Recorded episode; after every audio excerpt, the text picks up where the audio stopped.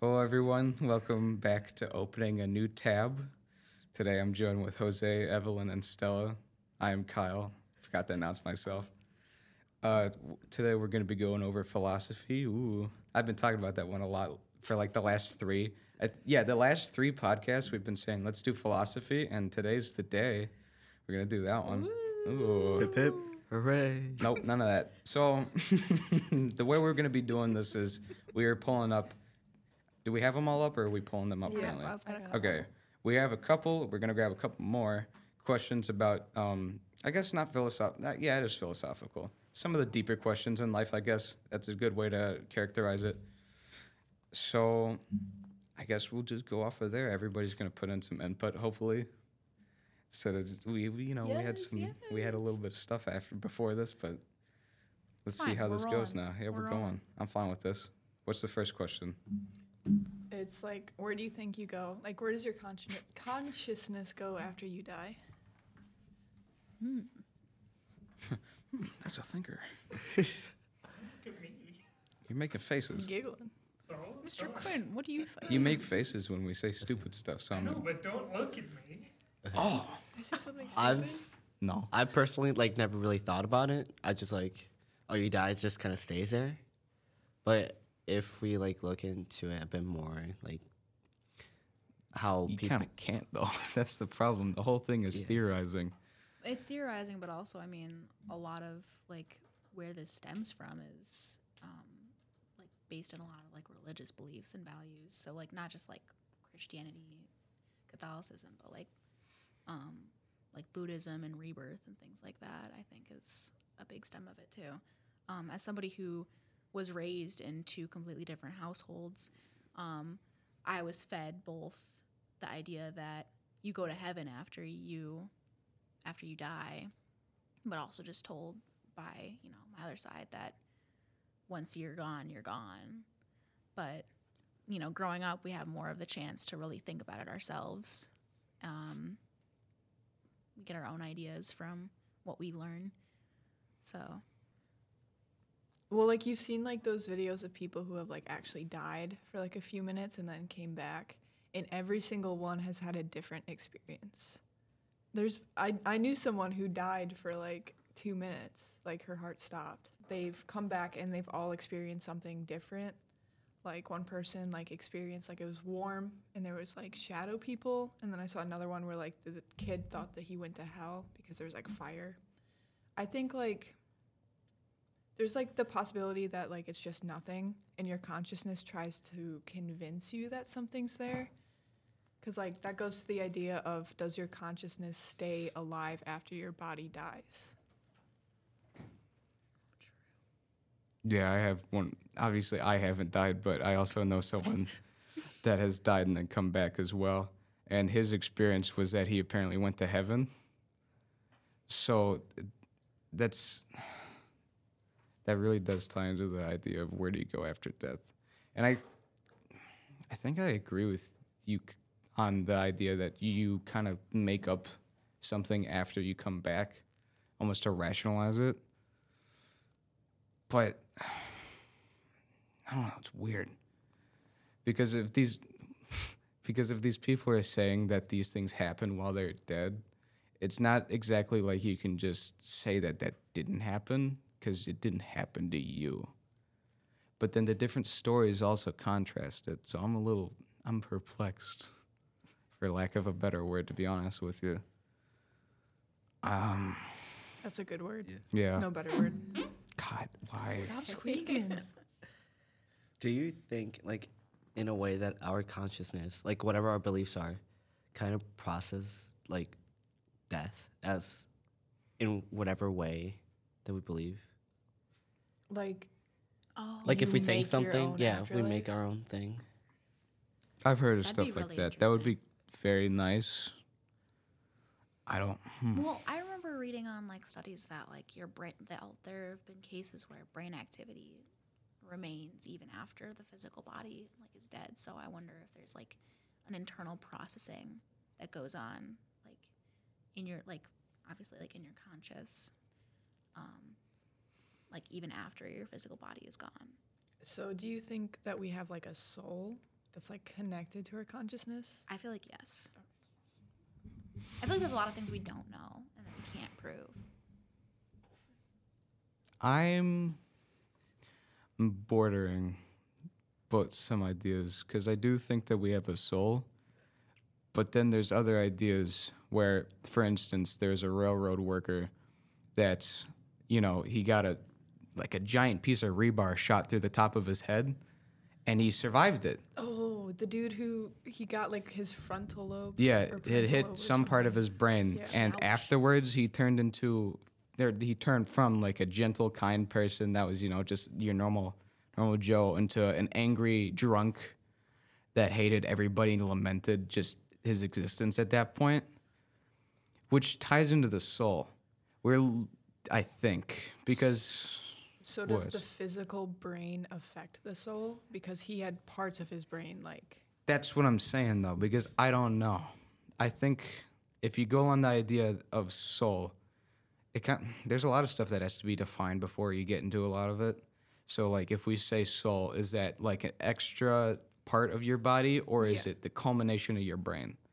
that's like what I'm thinking that's like what separates humans from like animals. That's what I was. is like your consciousness and your soul.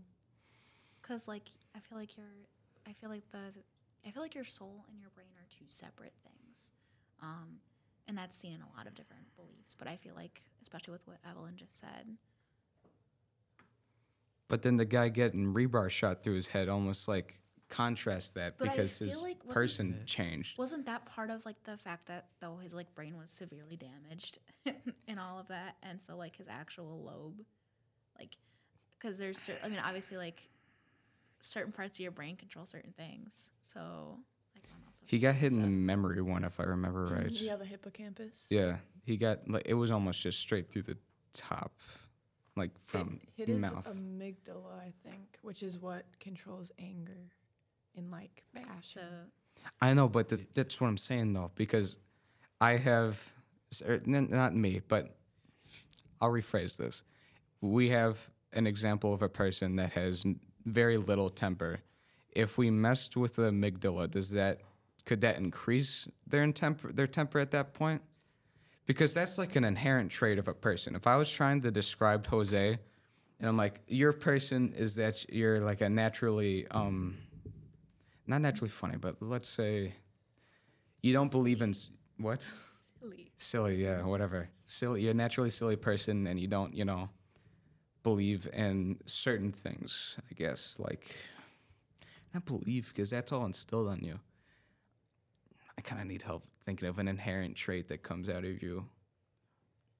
he's Good. You know what? We'll go with that. Like from you know, there's that one study where they had babies and they had two sets of them, and mo- generally they would pick you know non-harmful decisions towards the stuffed animal that they were given. That whole study. And then they had the parents do it and they mirrored the parents. Mm-hmm. So, I think if you're going off of that, like, your person has been designated to not do evil things. Obviously, there's some people that have, like psychopaths, for example. There's certain problems with their brain that turn them into that type of person. Assuming that they got rid of those parts, they are a completely different person afterwards, which is part of their soul. Like, with those mental disorders, if we assume that the soul is something that's like outside of the body, why does parts of the brain affect it so heavily then?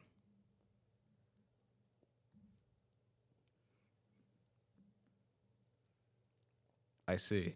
Interesting. I think. Yes? Yeah. Oh, I think I do that one too. Oh. It's just there's been shown a lot of outside factors that very drastically change what a person would be. Specifically, like if I was talking about with psychopathic tendencies, it's almost hard to imagine a person that's without those because it's like their core person. So I think if we're going off of the idea of soul is outside the body, that one almost kind of debunks it. Not debunk, yeah, I guess debunk, because I don't really have a different word for it. There's probably a better one, but I can't think of it right now. So then counter counters it. Yeah, I guess that works. So then does that mean that the soul is tied strictly to your brain?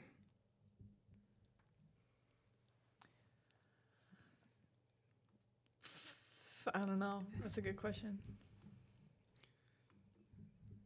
Well, if it even if it may not be true, I like the idea that your soul is like connected to nature. So like yes. I don't like to think that your soul is strictly tied to your body. I feel like it really is like um like I can't even I don't know, it's not extraterrestrial, but it's like it's like a like a part of you that isn't connected to a physical body. It's something that's able to connect um with like your surroundings on a deeper level.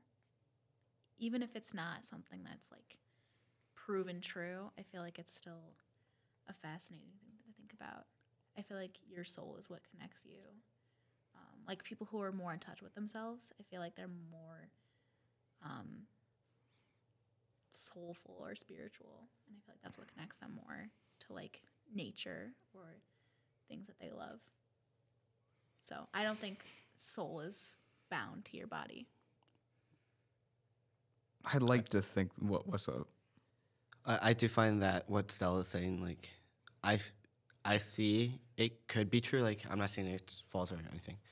Like, like you see, generally, like happier people, they feel more motivated to do something. They, you could say they're more soulful, and they're like, you can tell they're just like connected with more people. They're you're like the more.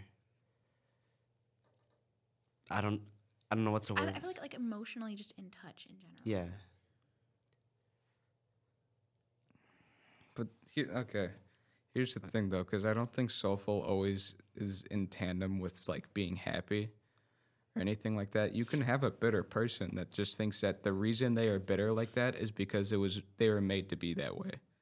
Well, I don't mean like I don't think being soulful means you have to be happy. I feel like soulful just means you feel like you're more, like I said, like in touch with your inner self, if that makes sense.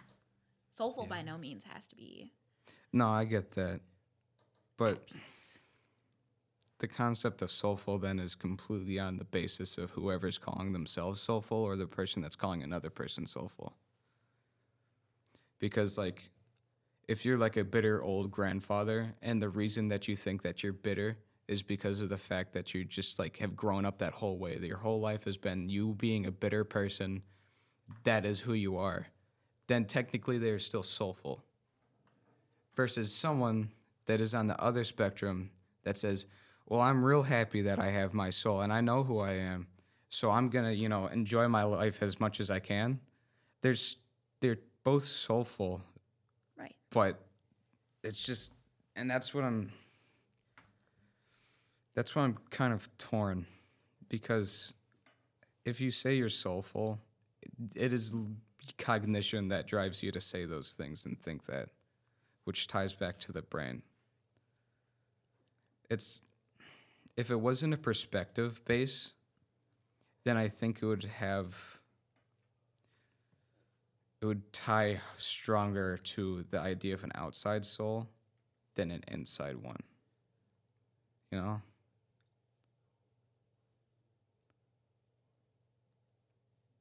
Yeah. I got one of my deep stares again where I'm just staring into a wall. I don't know. That's just me though. You're right. I'm just like trying to think of something that I could. No, I get Like- that, and that's fine. I mean, this isn't one of them things where it's like rapid fire. If we're going into deep topics, it's um, it's going to be like this.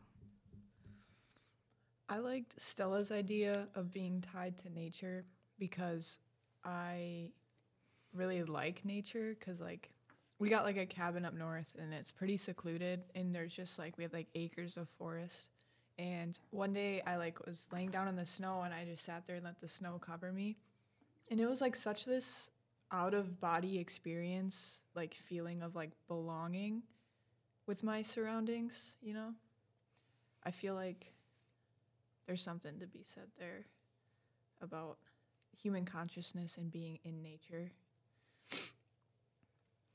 I 100% agree with that. Yeah, no, I I think that as well, but I don't think that's an out of body soul type of thing. I think it almost it could have been one of those inherent things that is put into all humans, almost like fear, where it's like even the people that cannot process normal fears, they can still process the fear of like drowning, having not enough oxygen in your blood causes them to start, you know, getting fearful.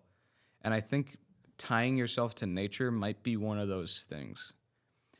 Because if you look at it in that way, we are also just animals that have kind of grown. Tying yourself to nature, I think, is a completely natural and normal thing. So it's almost Well, I wouldn't even just limit it to nature. I think being one with your like surroundings is more than just nature itself. I think it's allowing yourself, allowing like your your non-physical self to bind with things around you. So, or not necessarily bind, but um, allowing yourself to like feel different presences, like not just nature, but um, within like I don't even know how to. I wouldn't just limit it to nature though. I guess is what I'm trying to say.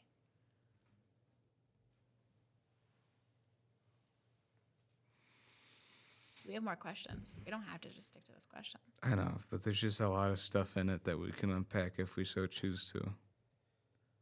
And I don't think we ever really answered the first one, to be honest. We just kind of Oh, what happens to we had we had to define a lot of stuff. That's the problem. That's why we just went into all Yeah. of this. What What was the original question? The original question is what happens to your consciousness after death? Well, uh, do we have? Should we limit it to what we think happens, or can we talk about like what we would like to think happens, or should we just stick to what we think? I think that's pretty hand in hand with each other. You can do it either one, I guess. I get what you're saying though, because there's a there's a distance between what you actually think and what you would like. So I really like the idea of natural rebirth.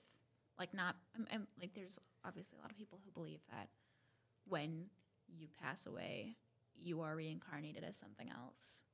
Um, so I think reincarnation is really fascinating. But I like the idea of just your consciousness just going into nature. That's just me though. no, I like the idea of rebirth too, because then it all it ties like almost everything together. But I I also think that you just kind of go back into nature on your own after death. Well, it's the question of like where were we before we were born? That's also 'Cause, like, true. if consciousness can be created, then it can also be destroyed. But if it's just always there, then your consciousness is still going to be there after you die. So it just becomes something else. Yeah. I like the idea of like the erasure of the physical body, and then like your your non-physical body goes elsewhere. I also like that idea. Like when you think of like reincarnation, like kind of think of I don't know, like maybe like a Disney character or something. Like I'm thinking of Moana right now. Just that's what comes out of my mind when you oh, say like that. because like the grandma Yeah. becomes like the yeah. The big old stingray. I thought, Yeah. yeah. But you also mentioned that, like, do you th- is what you hope happens and what you think happens different, Stella? Well, I don't.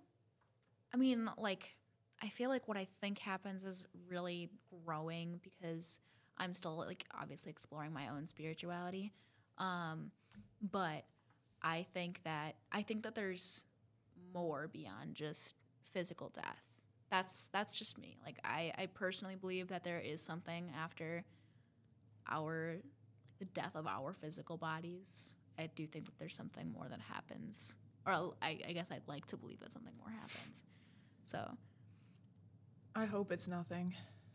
the idea of being conscious for eternity is so scary.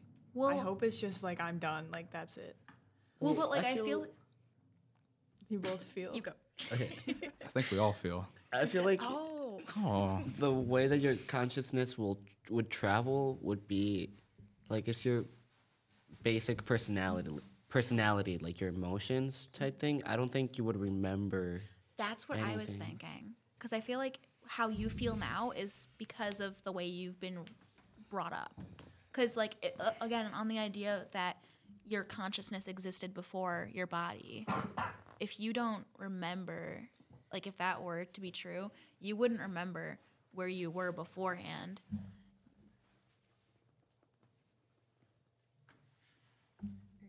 Commercial break. um, quick breather. I've been doing that a lot of that. I love breathing. I think a lot of things like breathing. Oh, Oh, new phil- new philosophical question. Why Um, breathe? Yeah. Why do we breathe? For why do we breathe? that is the question. Is breathing bad for you? yes, a Is hundred breathing bad percent. for your brain? A hundred Nine out of ten doctors breathe. do not recommend this breathing habit. Will how much I breathe affect how I am in the afterlife? Do you know? How far are we into Yeah. it? Twenty-four minutes. We, Solid we didn't five start it. minutes. yeah, he's like, oops. I guess Yeah. yeah. I guess we can move on to the next question then. Um. Okay. The next question is: Do you like what is true love? Do you think the idea of a soulmate, basically?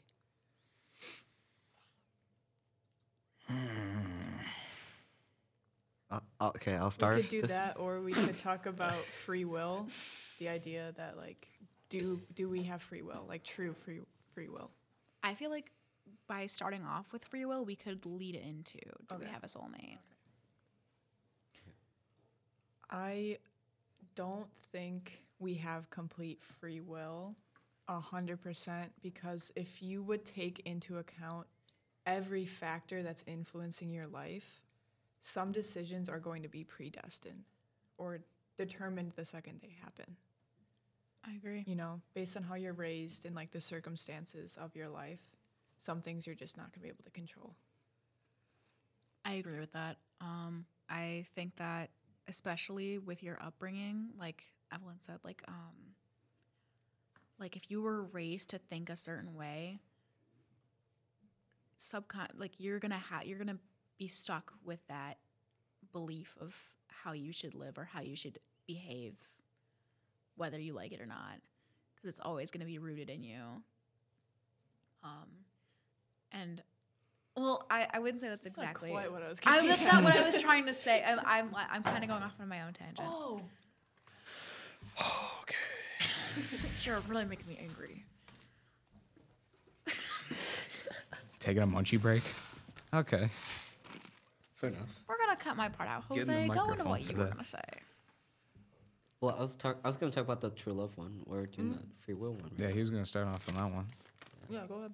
Do it. Oh, no, well, let's continue on the free will one. Like we can explore a lot into No, that's what that. I'm saying. I'm saying. Okay. But, like I interrupted you before you were gonna say something for the free will thing. Which I was the true love agree. All right. You agree? I agree with the fact that there are certain things that are blocking it, but I don't think the things are like actual happenings in your life. I think it's like almost your soul, I guess, bringing it back, regardless of how you think you, you know, came to be with that whole idea of babies still having inherently good or inherently bad traits. Because let's say that you're raised in almost complete captivity, because this does happen sometimes and you have two awful parents that are doing horrible things to you and any siblings you have, there will be some children that think that that is now normal. And they will believe that that is now normal till the day they die or until they have enough proof to change it. Stock, yeah, exactly.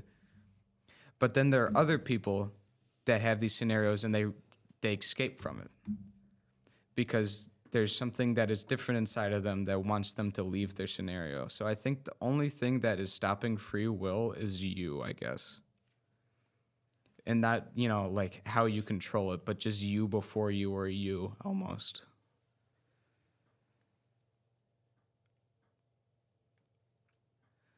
Because otherwise, I think you can kind of get out of any situation or anything that's been brought to you otherwise. Obviously, there's going to be things that are harder, but because of the fact that you could have a different soul than someone else, someone might be more steadfast in certain areas.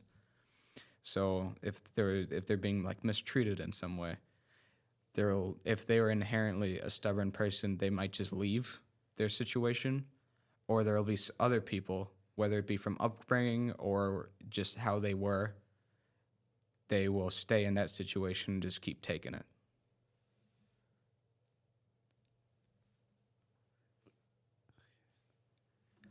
I would like to bring up like the fact that okay, if we did have complete free will, would we ever like put ourselves in the first place in that situation?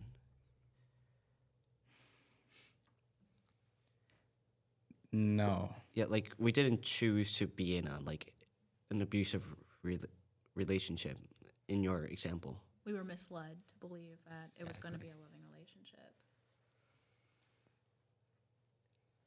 But Free that's that still spurs from before though your person. Like assuming let's go off the topic that it was a bad relationship with whoever it may be.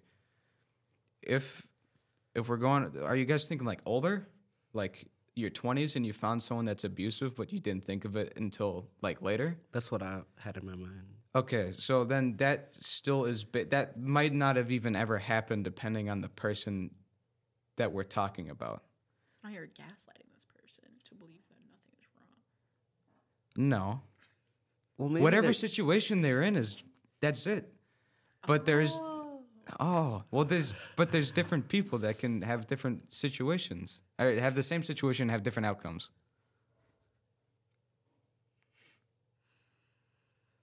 Be- at least similar. Isn't that free will? yeah. That's what i'm saying. I'm saying that free will is only confined by your person But that's not 100% true. How so Well, there. Now I hate that I'm doing this, but um, free will. You can't. Like as a child, if you're put into a bad situation, like I think you early on mentioned, um, Can't you have no choice in the external things that are affecting you. Right. and i think of free will more is not the external things but like the things you can control because Well, free well th- the whole basis of free will is the things that you can change control? what Do you think babies have control of anything? No, obviously not. But it's cognitive skills. It's like So consciousness, you don't gain free will until you have consciousness.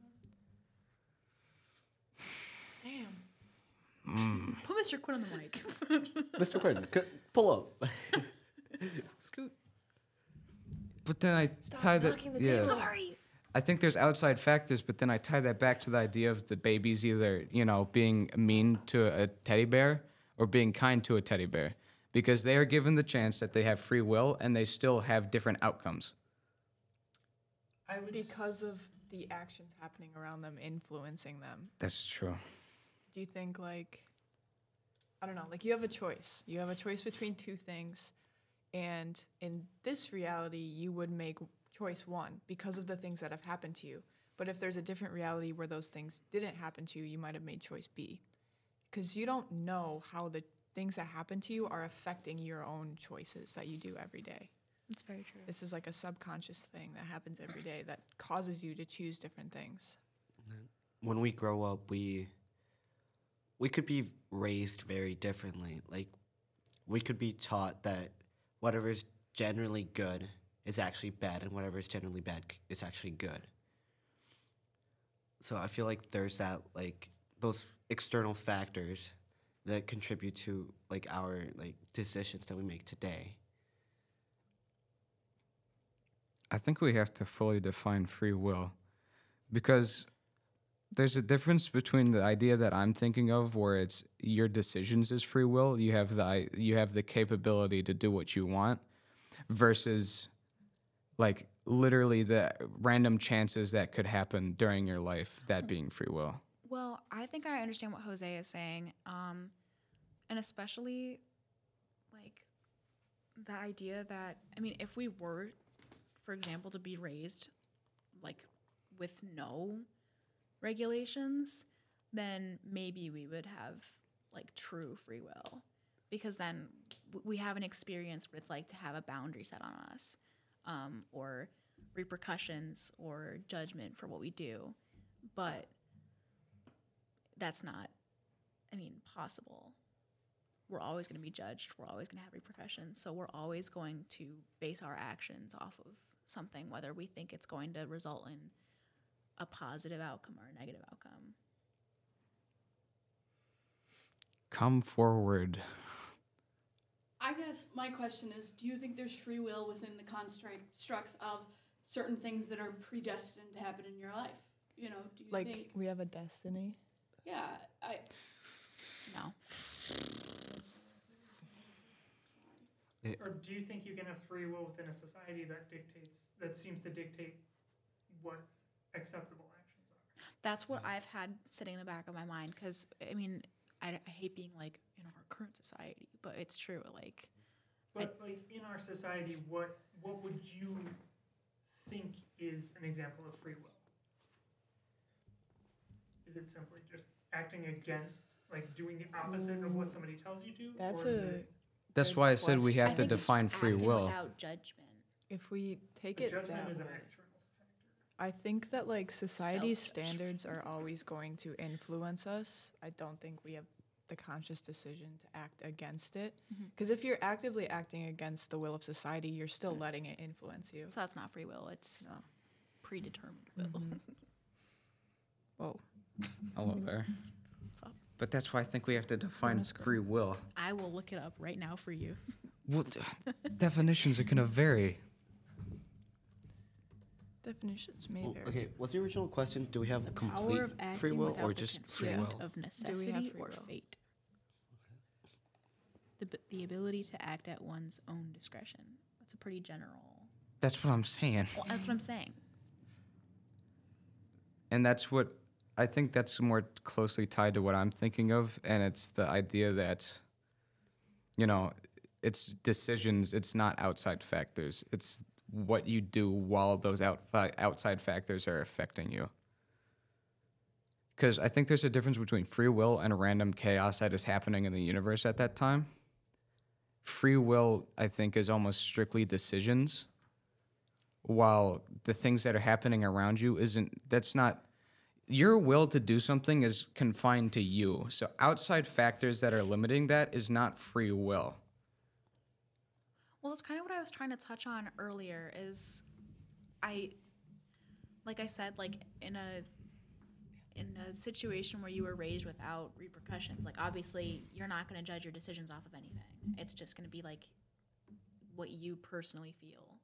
But like Mr. Quinn said, in a society where we're like expected to like act on certain norms, that will affect our decision process.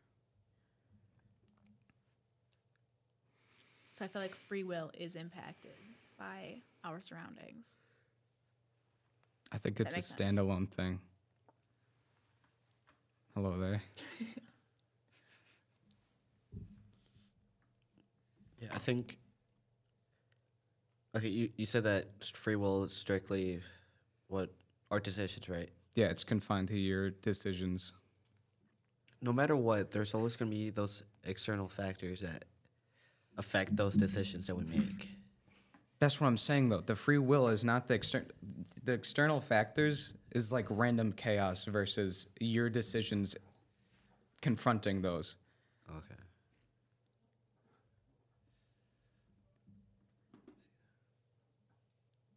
like eh, I agree.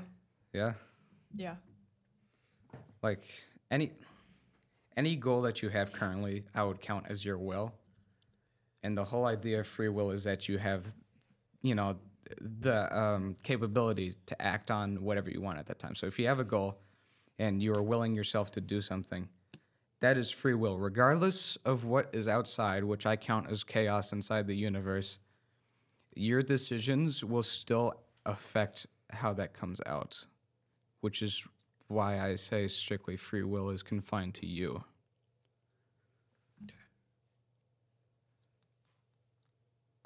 I. You have convinced me, Kyle. Yeah.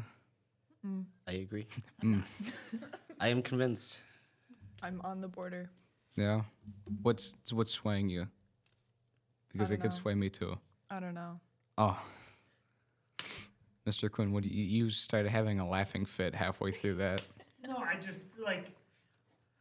I I think you guys are trying to. I don't know. Um, No, speak your Well, obviously, Well, you so do. You're laughing at this something. is just a, a different approach to like a philosophical discussion than I was expecting. I was expecting more like, okay, there's an idea of like what is. We free will. tried We yeah, we We tried that and it that. was Each dumpy. Define what you believe to be free will, and then. That is what we're doing now. It's just we got rid of the middleman of philosophers because it made it a little bit No, more I- I- difficult. like philosophy We are the way I see philosophers. it is expanding the way you view the world by hearing how other people view the same thing as you. So like picking one topic like what is free will and just Yeah. like, Kyle, how, so how would you define free will? My definition is any decision that you make given circumstances that have been brought to you. I agree with that. Wait, what? Okay. Say it again. For instance, I have this water bottle in front of me, yes? Yes. I have the free will to either toss this at your head like a fastball or I can let it stay there. That is what I'm defining as free will. Because this could have not been there, but that does not change the free will that I have to make either the throw or I can set it down. So do it. Do it? Throw it. I don't want to. it. That's why it's That's free not- will. Acting that's is free will. How is it not? No, I'm saying. Oh, her that? Oh, okay, yeah. You what to do, is free will, but so how how do you define free will in an instance where, well, say you have multiple different options, Yeah. and it's free will is simply your ability to choose different options, to to think enough that there's multiple options to what you're doing, and so you just set that down. Why? Why did you choose to do that? And that's why I said at the start that I think free will is only confined by your soul. The reason I don't want to do that is because I- it, is is free will just having those two options? You throw it at me or you set it down. well, obviously not. I could move it over Or you could drink it. or I could drink it.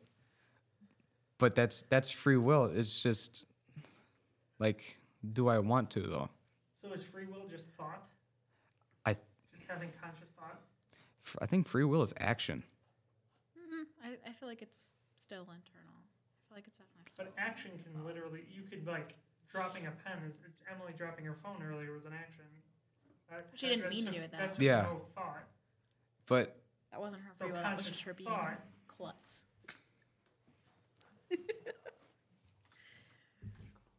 but that's an outside effect uh, factor because she dropped it. That was not that was not supposed to happen.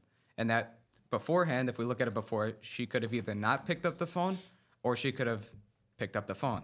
She picked up the phone using free will, which caused an outside reaction where she dropped it. That was not intentional.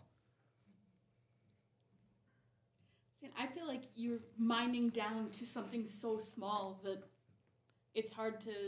It's so small that it's hard to conceptualize. Sorry. It's only I think it's only small if you like try to make it small. You're making it small. Yeah. If you look at it as a broad thing, then it's I'm so with anything, if you have a giant topic, to explain that topic, you want to break it down into its smaller elements so that it makes more sense to in, you know, ingest I like keeping at different um what's up? I like keeping things broad. Yeah. I think broad is just like I was saying before that, you break things down so that it makes a little bit more sense at a given moment. And then after that given moment, you can start to expand it more. So that's why I, th- that's why I brought it down to that idea of well, before this action, something could have happened. Because you had that action, something else happened. Now you have the action to do something again.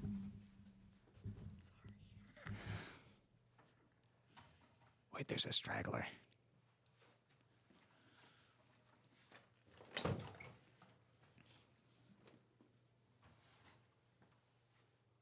the weather. No, forget the weather. They don't. They didn't Pretty give us free will. Pretty, uh, pretty snowy. Well, according to your logic, Yeah. I could either choose not to drive in the snow because I feel like it's going to endanger my way to school, or I could say you only live once and drive in dangerous road conditions to school. Yeah, but then you look at But it. then I think of all the outcomes, and I'm like, what if I crash my car?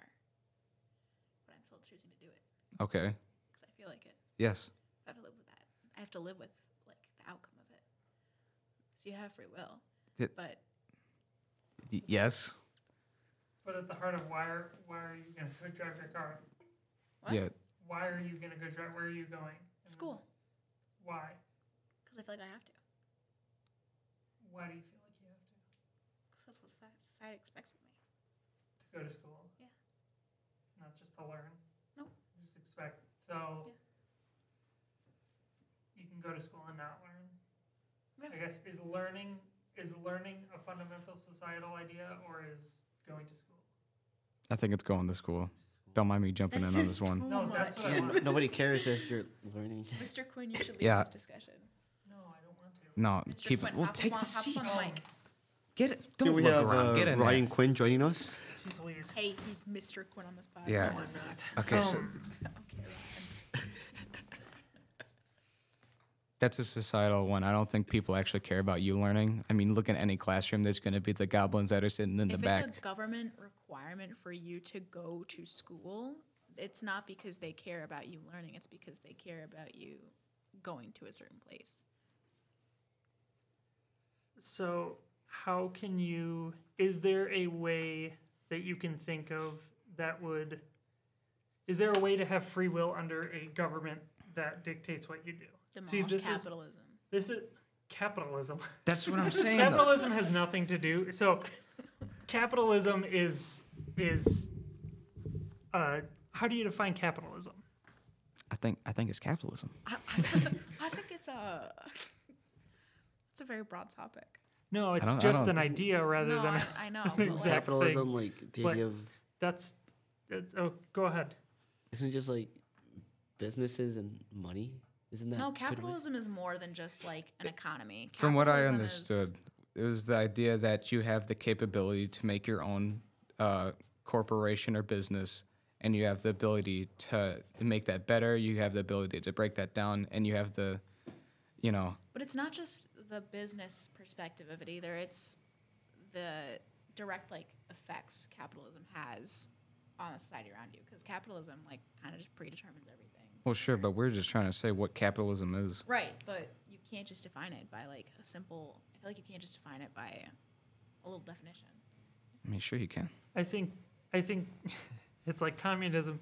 Um, you communism in theory, like I But you don't know. You can't just say it's like sharing everything and everybody is is. You by the same could. Well, if You you, read could. if you read like Karl. Marx's Right. theory of communism, like there is a exact just definition of it, but how it's been done in practice is a bastardization of that. right. in the same way that capitalism is that. But how can you, as an individual, alter the way capitalism exists? Take down the government. You don't partake in it, No, not it? take down the government. I, The government, the government has very little to do with capitalism. In fact, they, they actively avoid trying to deal with capitalism. So if you take down the government, essentially you are giving capital That's just restricting society. you're you're essentially giving um, corporations control because corporations in our society. Oh, No, No. keep talking. Come back here. We're talking about capitalism. down with capitalism. My my had an uncle from the Red Army, and he said that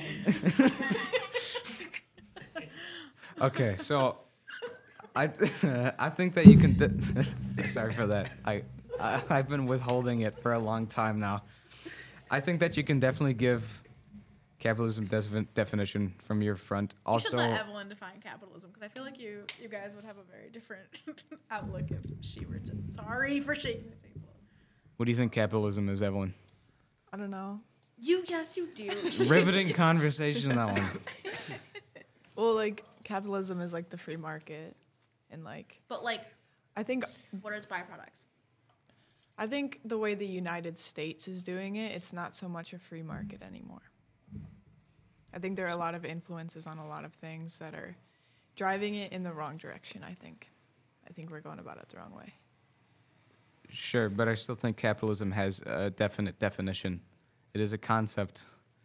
Any That's concept. not what we're asking. How? She keeps saying that. We don't need a definite answer. We want to hear how you feel about capitalism. How I feel about capitalism? I about say that, and then Stella goes, No, but then What- you go, well, how do you feel about capitalism? I like that right now. "That I don't know, it's fine. I guess I don't. it's working out What is your preferred? better than the other No, ones." How do you define it, though? You. That is a different question. You go, "How do you feel about capitalism?" No, no, no. How do you define How do it? you define capitalism? You How said, do how do you you feel- define capitalism versus the actual Like, definition of it? you- yeah, we don't need to know the exact definition because that's how somebody else defines This is your capitalism. personal philosophy on capitalism. Yeah, Philosophy Capitalism podcast. is not my idea. Regardless of what I think it is, there's a certain. it doesn't matter. How It not? exists within a capitalist society. How do you define capitalism? Everyone's looking it up. No, I'm texting That's my just mom. like. Here's okay. Here's the problem with that question. I feel. If you just say, "How do you feel about it?" I don't think it matters what I feel about it. Whether I th- I could have it completely you exist skewed. within of it. I'm aware, but that doesn't mean that what I think of capitalism is capitalism. It is to you. It's your personal The- the philosophy. Philosophy is, is deciding how you view the world and the parts of it that exist. That's fine, but if it's a concept that someone else made, there's a given definition to in my You mind. Participate in, in com, or capitalism. You Kami, hold on now. exist within capitalism. you are an active member in capitalism, whether you want to be or not. That's what I'm So saying. how do you feel, ab- or what is your definition of that? From your life experience, how you've experienced the society we live in, how would you define capitalism from your view? Not good. Not a fan. Why though? Nobel Prize. Yeah.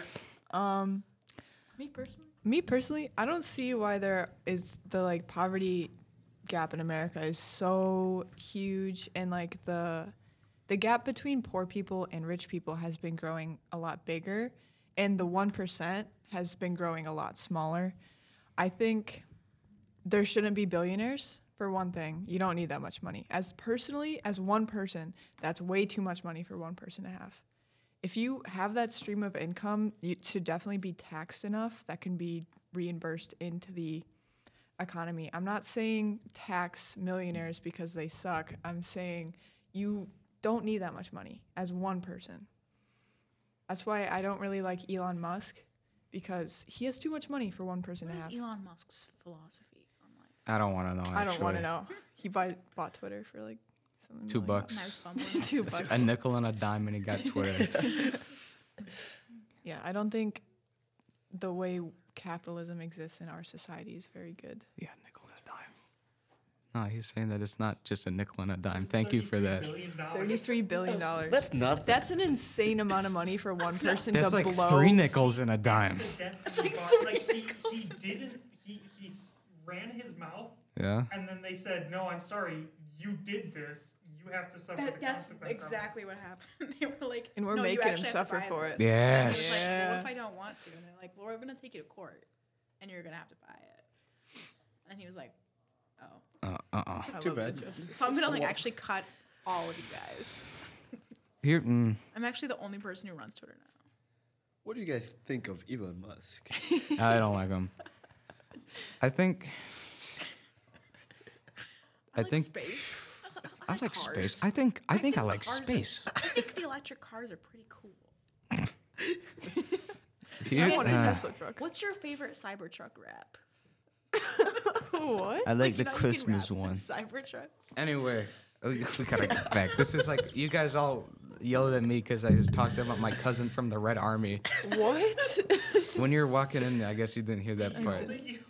No, you Not y- not you yelled. I You're laughing. exaggerated, but you're like, what are you talking about? stop taking pictures. Anyway, I think. Paparazzi. Ah, Mr. Quinn, Mr. this is Quinn, why I what was would you getting mad define earlier. Capitalism as?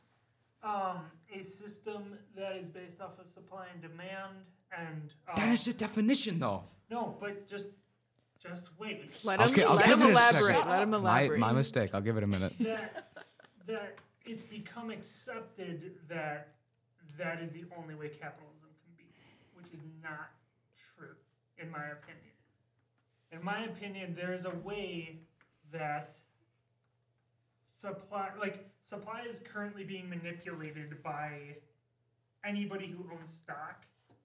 Um, simply because, like, people, uh, it's it's capitalism is a flawed system because it has been built on a flawed system that benefits very few, and to simply go back to zero, and you guys aren't helping. I'm sorry, you're just distracting me because I can't get this all together. Yes. Um, Get it?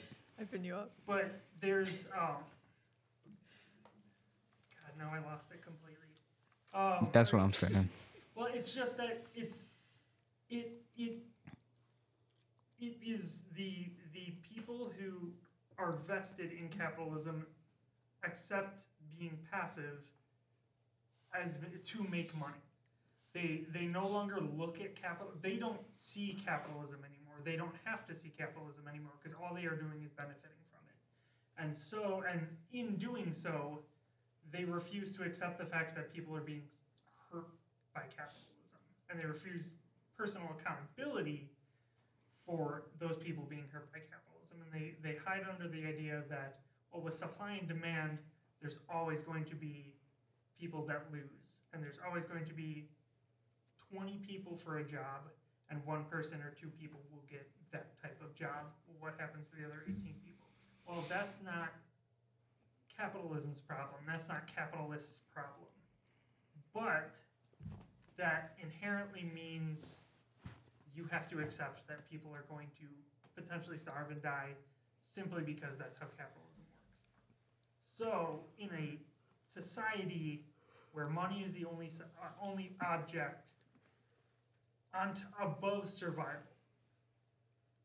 you get to a point where you can't survive. Like,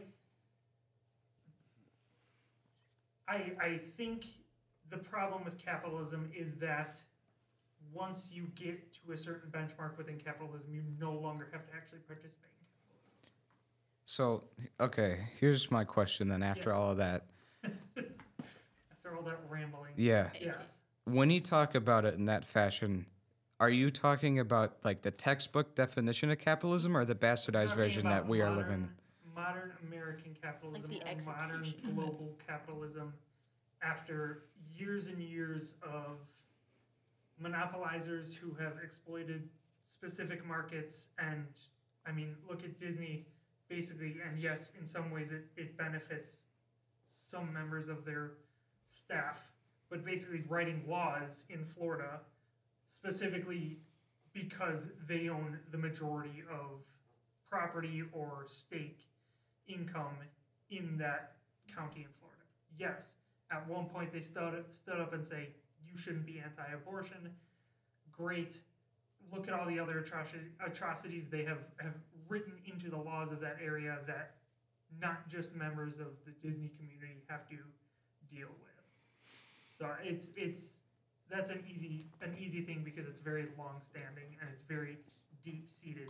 But at the end of the day, nobody there has to feel any sort of accountability for those rules. And half the time, most of the people that work there weren't the people that implemented those rules. They've just lived under them and they accept it. Um, and then they don't think about it. So I, capitalism has become unconscious when it should, when any sort of form of society or any sort of form of economic idea should be conscious. I, I I agree with that. Here's the thing though. Yeah. Do you agree with like if we were to get rid of all of the time that we spent making capitalism the way it is now, would you agree with it when it like first started and there's none of these loopholes, things that are like under like the agendas of these companies? So capitalism or um, the U.S. economy was written and dictated by those by those Those processes. Was Okay. Like modern capitalism or modern the modern economy as we see it. It was like William Hearst. It was like the newspapers. It was all of these people who um, basically had money. The Rockefellers were huge in it. Um, who like I don't think I don't think you can strip away any of these like modern ideas of corruption and that sort of stuff and come out with a capital like I don't think we were ever pure, like our capitalism was ever pure in a way that benefits everybody because I don't believe capitalism at its root benefits everybody. Okay. I, I that's that's kind of how it is. It's supply and demand. It's um, you know, people get to make a conscious choice of what products they use. Now you look at that, and Amazon makes things so easy, and in a lot of instances, there might be stuff that you need right away.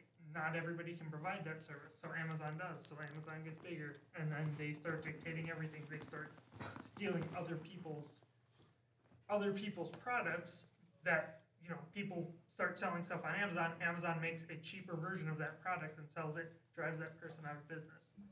I I think the U.S. economy started with monopolies and hasn't stopped.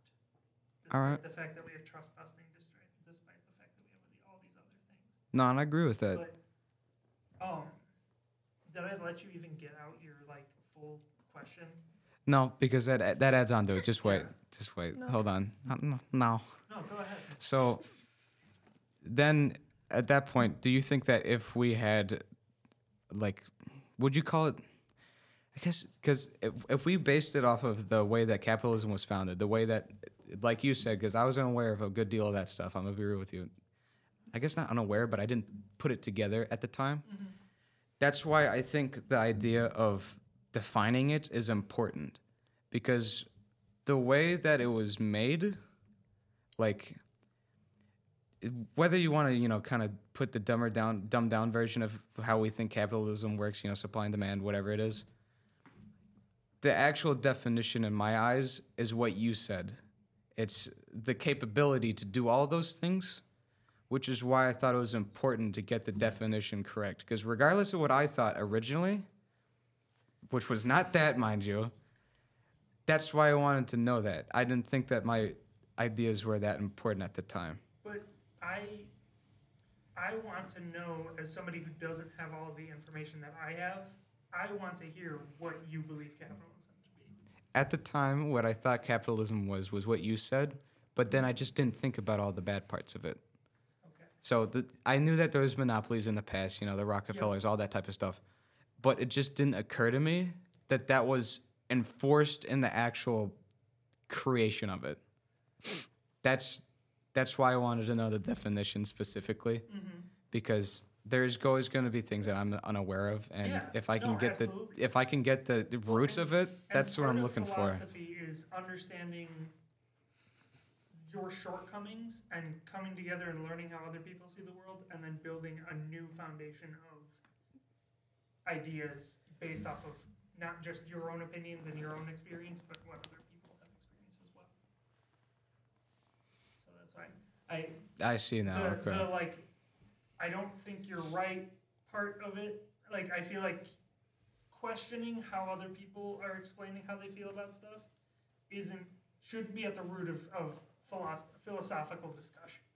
Um, if you can add on to what somebody said that's great. Um, then you know when they're done with their their idea step in and add that onto it or and then build off of that into your own ideas but never never come back and go i don't think that's right um, the questioning of it is good. I like that because that's that's asking me to elaborate on my own experience so i can provide that to you in a more complete way for you. But um, this is just going forward. Whenever you get into that philos- philosophical talk it's always yes and. Do the improv thing. Yes and or if you need to completely change the subject it's fine but trying to discount somebody else's experiences is detrimental to how you can learn through philosophy. So just keep that in mind. I get that, but then I also kind of have a different view on philosophy because I think that there are certain things that do have a definite answer, and my whole idea is trying to figure those out And versus So, like your definition of what happens after we die, or what happened, like, is related to what goes on in your brain. yeah. How do you know that that's inherently? I don't. or that you have all the information about it. That's what I'm saying. I don't. I think there's a So- definite answer at some point that everybody's trying to get to. But what if there, philosophy is if there aren't, if there isn't a definite answer you're looking for. I thought the whole thing of it was that you're trying to find the definite answer. No, in No. fact, you're trying to find any answer you can based off of your experience and learning how other people have different definitions of the same thing based off of their experience Mm. builds and builds and builds and builds a giant tower of philosophy. So I, um, Plato's Symposia is all a discussion from somebody who's a philosopher, somebody who's a just a regular like a teacher, somebody who's a military person. All of these different people from all of these different ways of life and ways of thought coming together to discuss what is love. Like how would you define love? And each of those individual people have a completely different definition of how they would define love. But there are commonalities. And potentially those commonalities are based on how you grew up, what society you live in that is influencing how you view love. But trying to find a way to separate that and just figuring out how you feel about one specific thing. Like I'd be interested to know how each of you how each of you guys define connection. How do you define your connection within your own life and within your own experience? Like love or connection? Just connection. Just the, the idea of connection, not the not the definition, just the idea of connection as you've experienced it within your own life. I think that connection at first is like an initial like it's like a spark basically. Like how well do you guys like get along? How well can you like match each other's personality? And then after a certain point, it gets to more of decisions and making a conscious effort to continue to connect with that person. You know? Mm-hmm. Cuz like I think the idea of like love when you get married is you have to make the decision to compromise and you have to make the decision to stay like by your partner's side. So it's like you have to connection is like choosing to continue to stay connected.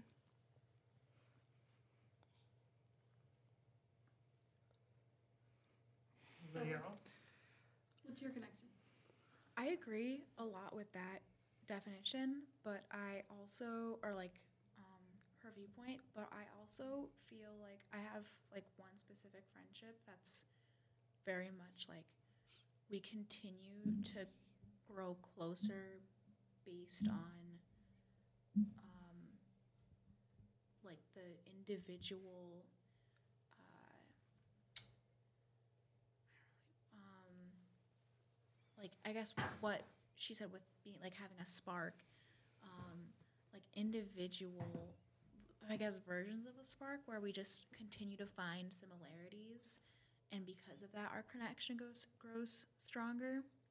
Um, so I do agree with like the idea that um, connect after a while becomes compromise, um, or I mean, just general agreement, but I also think that there are some instances where connect really is how similar you are with another person. What's the scope of your connection? Is it one person? Is it like I need people? I don't thrive without people. I need to connect. I'm the people. same. Yeah. Otherwise, understand like that. I would just absolutely topple in on myself, and they're not like. And I need connections of all kinds. It's not just you know. It's not just a romantic connection. It's not just friendship. It's just not family. Like, what is the scope of the connections that you're making? What is the scope? Is it a spark with everybody, or is it something different?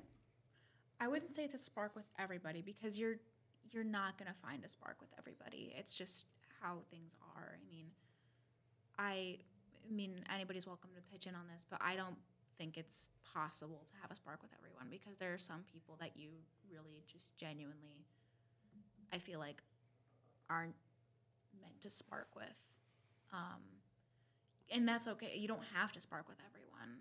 Everybody is different. Um, but I feel like with people that you can that you do find a spark with, it's important to build a connection based off of that spark, whether it's like a, a common interest or a common belief. Um, I think that that connect is important, um, but it doesn't set the basis, I guess, for the entirety of the connection. If that makes sense. Is connection always active? No, I think connection can be passive. So how how can you be passive in a connection? I think standing on like a general ground, if that makes sense. Like not. I don't know. I have to think about that one. But I don't think it has to be an active connection all the time.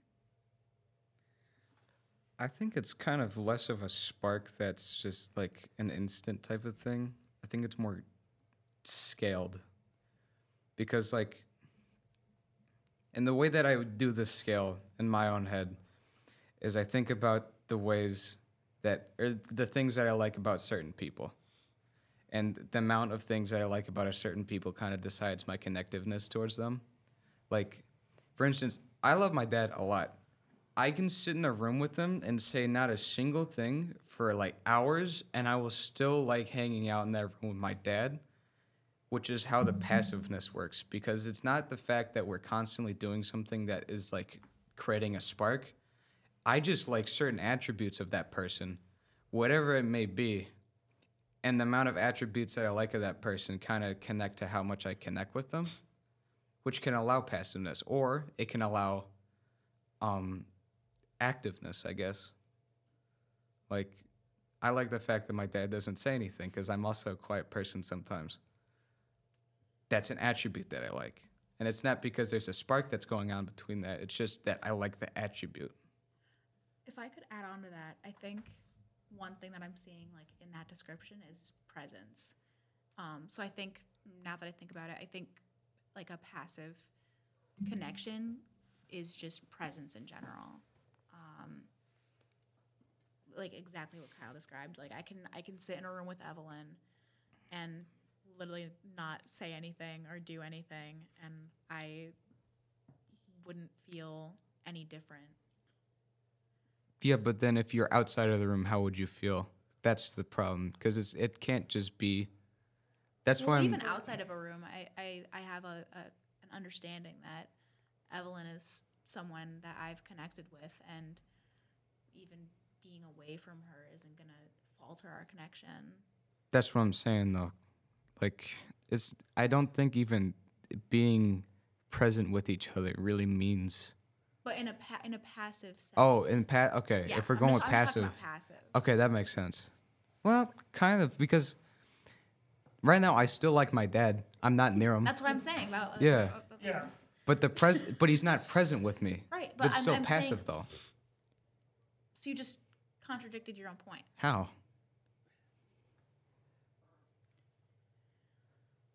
Continue. Well, no, because passive passive just means that I'm not actively doing anything towards that. Right. Yeah. So if I'm just sitting here, I'm not like my dad's not here. He's not present. Right. But it's still passive that I enjoy him. Right. That's what I'm. s- So then, how does that contradict? Because you just. Is it passive though? Yeah. If you're making a conscious choice to like your dad, Oh. I'm not making a conscious choice. You just said it was a conscious. you have conscious you choice. have I meant. I, I don't think I should have said that one. is, Not is conscious. being able to change. Say you just your dad says something or your dad doesn't say something and you get mad about it and it changes. Is your connection always active? Like, is there? Do you have you reached a point where now you will always like your dad regardless of of anything that he does But that's because it's passive? Does that make sense? yeah, kind of. Well, when we say active or passive, what Well, is, when- what, when what, what are we talking about that? broached the question, it was more like I gain a connection from the world beyond just what I interact with on a day to day experience through television, through podcasts, through media that I am not involved with, but I have a connection to. I have a connection to people I do not know at all because I listen to them for hours a week or hours every couple of weeks. Is there a difference in connection between that as kind of a passive connection or a one-sided connection Oh, versus I see what you're saying. or like if you're sitting in class, do you feel connected with everybody in class because you have a shared experience of being in that class with them? Uh, no. Yeah, I was gonna say I, I mean, yes and no. Like yes, you're experiencing the same thing, but no, you're not experiencing the same thing because you don't. You're not in their head. You don't know what they're thinking about in that moment. I feel like they're they could be off in a completely different place. Um, they might not even be fully conscious of like what's going on in the classroom. I think that um, even if it were just a one-sided connection, like you can't just assume that everybody is on the same page as you, even if they're in the same physical space as you. If that makes sense. Yeah. So so knowing what the other person is thinking is, is part of what makes a connection to you. Or like having ha- Well, I think it's. I- I don't think it's knowing. I think it's like. I wouldn't say like the absence of knowing, but like you you don't know what they're thinking. So I I, I don't think it's important to know exactly what they're thinking to form that connection. But I think you can't just decide a connection. I don't know. You're playing mind games. That's why. I, breaking my brain. That's why I said that. I I'm gonna add a little bit onto what I said before. That I base it off of meaningful attributes. I'm gonna put meaningful in there because mm-hmm. just attributes and then really put it in perspective. Are you playing Clash Royale? No, she was. So, if I'm in, the way that I think of experiencing is just like being in the same area. The mind that being in the same area is something. Like if we're all in the classroom, we're all experiencing being in the class. We're perceiving it differently, which I think is a different word. But I don't really care how they're experiencing it. They could be having, or perceiving it. They could be having just a horrible time, and I could still probably like them even though I'm having a good time inside of that class. Which is why I think the attributes is the main thing that I tie to. Because if we look, if you think that you like a person because of the same experiences they had, it's not that they had the same experiences, it's the way they perceive them, which is causing the attributes. Like, you know, someone coming back from war, they're going to have a different attribute than someone that had the same experience. Like, you know, I've I've met some people that have gone to Afghanistan before and I like them a lot. They're like really great people. But then you also hear about other people that have had similar experiences and they're completely different people that I don't know if I would actually enjoy. And that goes with anything. I picked a really, really drastic one because it's easy to talk about drastic things like that. But even if it's like driving a car, like, oh, I like driving this car. Well, they don't. Okay. I still probably would like them. That's just what I think, though. With the, ex- I don't really care about experiences. I think it's the attributes that are created from them. Jose? Uh, You've been quiet. like okay i think that the different types of connections that we talked about are are created by different things so like a passive connection could be just created by just similar experiences that, like being in a classroom right? But then an active connection is could just be like something that occurred naturally like like most of my friends like i've known them for like a long time since we were little. But that'll happen naturally like i didn't really i wasn't like oh you're my friend now. Like we just we have developed a friendship over time. And w- what caused that? What do you think caused the connection? Specifically, if you could. i guess the, The similar attributes, experience yeah. yeah And that's why I also said it was a scale at the beginning, because you're right. Different uh, connectivity levels depend on like certain things, and I think the thing that it depends on is the amount of things that you like about a person. I think that's what initially creates it, though. But once that connection is created, it grows. Yeah, no, it can definitely grow. Whether it grows by whether sharing more similar experiences or just what Stella was talking about the presence of someone. Mm-hmm. And there's just multiple factors that attribute to that connection. Yeah, and I'm not, I'm, that's Yeah. it's in tandem of what I think as well. Yes. Oh no, my bad. I agree with that. My name's Kyle Marshall. I approve that message. You're sitting on something. What is it? No. No? No. You have the same face when you're thinking about something versus just not thinking, apparently. Or not thinking. It's just not not, not thinking, not thinking, but like, You look like you're gonna say something. n- yeah, y- you have the same posture and positioning I of try when to you're put my trying. hand over my mouth when I don't want to speak. Oh, it don't work. Um,